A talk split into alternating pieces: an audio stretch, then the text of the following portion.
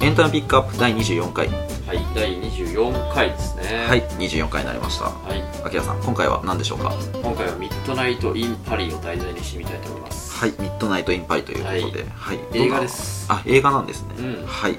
知ってますこれ。やこれ全く見たことないですねはいこれはですね、はい一言で言うとめちゃくちゃおしゃれな映画です。なるほどおしゃれな映画おとしゃれです。はい映像、音楽、セリフ、全部おしゃれおお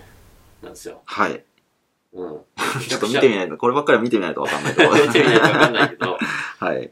あの、一言で言ったらおしゃれな映画なんですね。はいでこれ2011年公開の映画で、うんうんうんウッディ・アレほうほうほンの脚本監督のアメリカ映画ですうね。はいアメリカ映画をパリで全編撮ってるんですあよ。パリで撮ったんですね、うん。はいだから、いわゆるその、地元民が撮ってるわけじゃなくて、ほうほうほう外国人が思う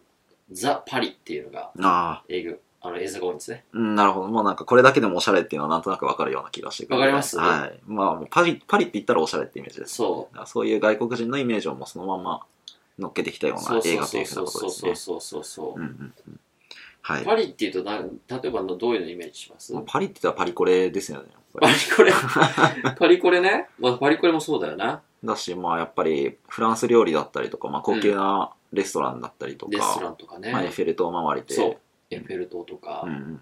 それですよね。はい。でね、この映画、再生とか、あ冒頭見ると、はい5分間くらい一つもセリフなくて、ほうほうほう。ヨーロッパっぽい音楽に、うん。そのパリの映像がひたすらスライドショー的に流れてくるだけなんですよ。 へえ、最初の5分間は。最初の5分間ぐらい。うんうんうマん。ジでまさにさっきの、まあ、あの、レストランとか、パリフランス料理の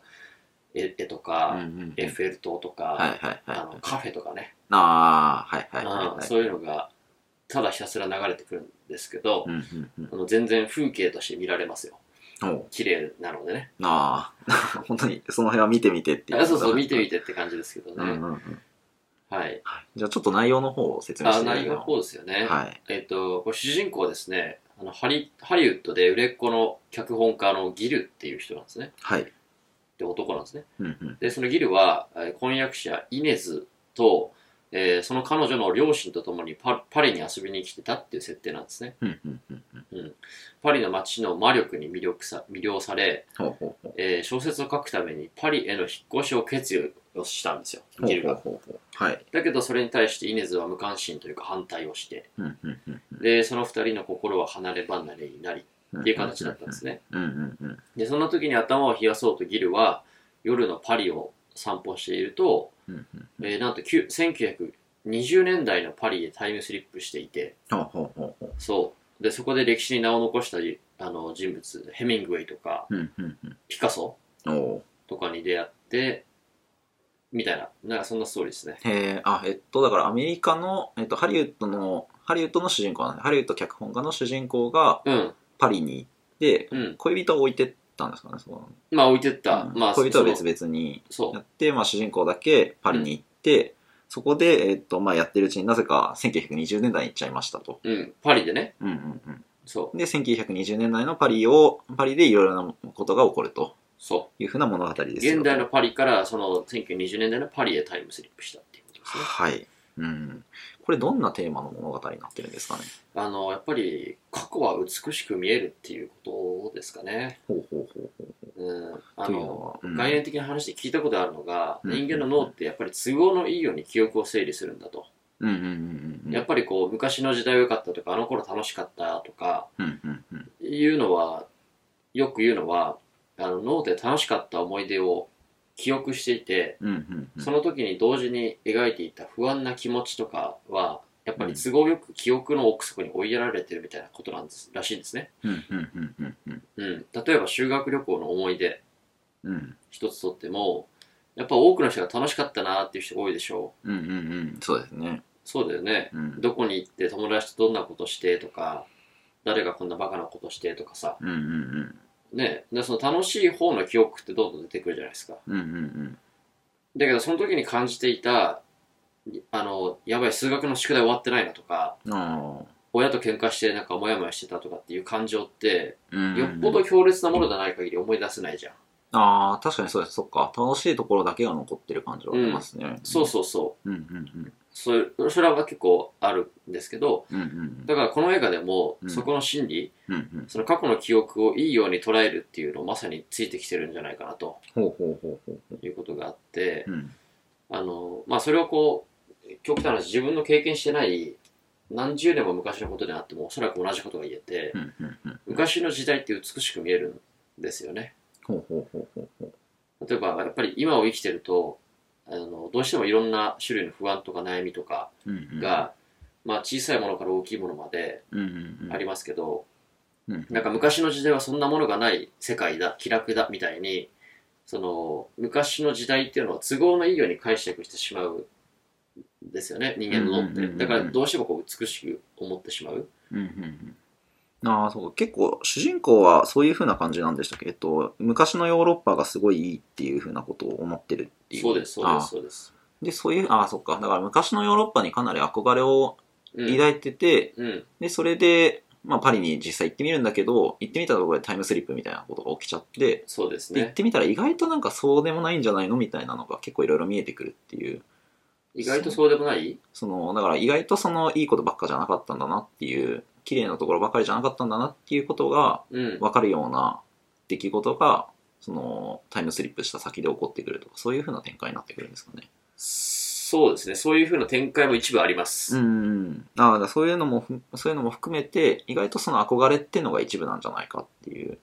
そうですね話ですね憧れそうこの主人公もやっぱあのヘミングウェイとかピカソとかの出会ってってさっき言いましたけど、んうんあの脚本家としてそういう昔のあの名を残したようなうんうんうんうん人たちと出会ってものすごい感激するんですよやっぱうんうり、んうんうんなぜならはい憧れてるからはいはい。憧れの人と実際にこう対面で会って酒飲んでとかうんうんうん話してとかっていう経験うんうんうんうんができるからそれに対してすごくいい、えー思いをするうんうんんですよねうんうんうんああなるほどなるほど。でですねはい。この現象はやっぱり特に古いもの好きな人が共感するんだと思うんですよねほうほうほうほう。でまあしあの映画の主人公もそうで、うんこれはまあちなみに俺もそうなんだけど、うんうん歴史とかが好きだからうんうんうんうん。好きな時代とか好きな歴史上の人物とかうんうんうん。にあの出会ったりもしなんだりとかしたらもうものすごいテンション上がるんですね、うんうんうんうんうんうんうん、例えばいますか好きな人物とか好きな時代でもいいけどさ歴史上とかですよね。なかなか難しいです。あんまりそんなに詳しくない。本当に織田信長とかしか出てこない。うんじゃあ例えばじゃあ織田信長戦国時代にタイムスリップして織田信長と出会ったらテンション上がる殺されんじゃないかなって。 まあまあそういう見方もできますけうど、んうんうん例えば俺の場合幕末が好きなんでほうほうほう幕末にタイムスリップして、うん例えば坂本龍馬に会ったらテンション上がるし、うんうんうんその幕末の生活スタイルみたいなの触れるだけでもすごくテンション上がるしとかねうんうんうんうんうんうんでまあそういうことであのですけどうんうんただやっぱりねあのそれってこう幕末だったり戦国だに対してだったり淡いこう憧れみたいなものが結うんうん構うんイメージを先行してるんだけど、実際にじゃあそこに飛び込んでいったらうんその時に起きてた身分制度に不満があるとか、うんすごい疫病が流行ってて、うんうん命が危ないとかね、うんうんうんそういう類の、もろもろの不安事ってどの時代にもあるんだけど、うんうんうんやっぱそんなことを度外視していい、度外視してうんいい時代だなって思ってしまうんですよね。うん、まあ確かにそうですね。あの、まあ本当にそうかは別としても、やっぱ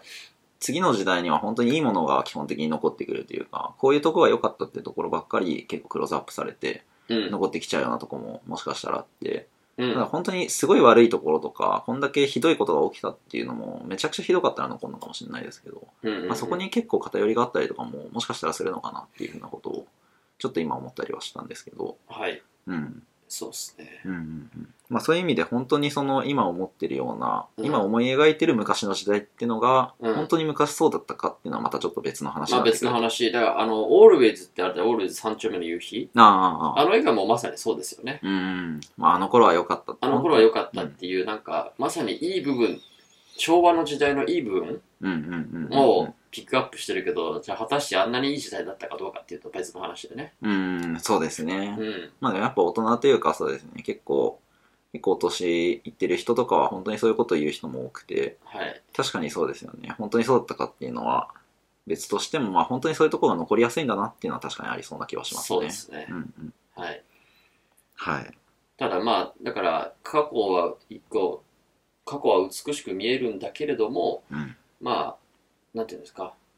実際のところというか、うんうん、うん。あの、蓋を開けてみるとそうでないこともあるよっていうもので、過去は美しいままでいいっていう言い方ができるかもしれないですけどね。ああ、あんまりその深くっていうか、わざわざその、うん。まあ、あの、本当のところ、まあ、真実を明かしに行かなくても、うん美しいままでいいんじゃないかっていうふうな そうです話ねもあるっていうふうなことですね。うんうんそうです。なのでまあ、このタイムスタイムスリップものって結構多いですけど、その中でもこう私これ結構好きな映画で、はい。まあ、あとはとにかく映像が綺麗なので、パリに行きたくなりますよと。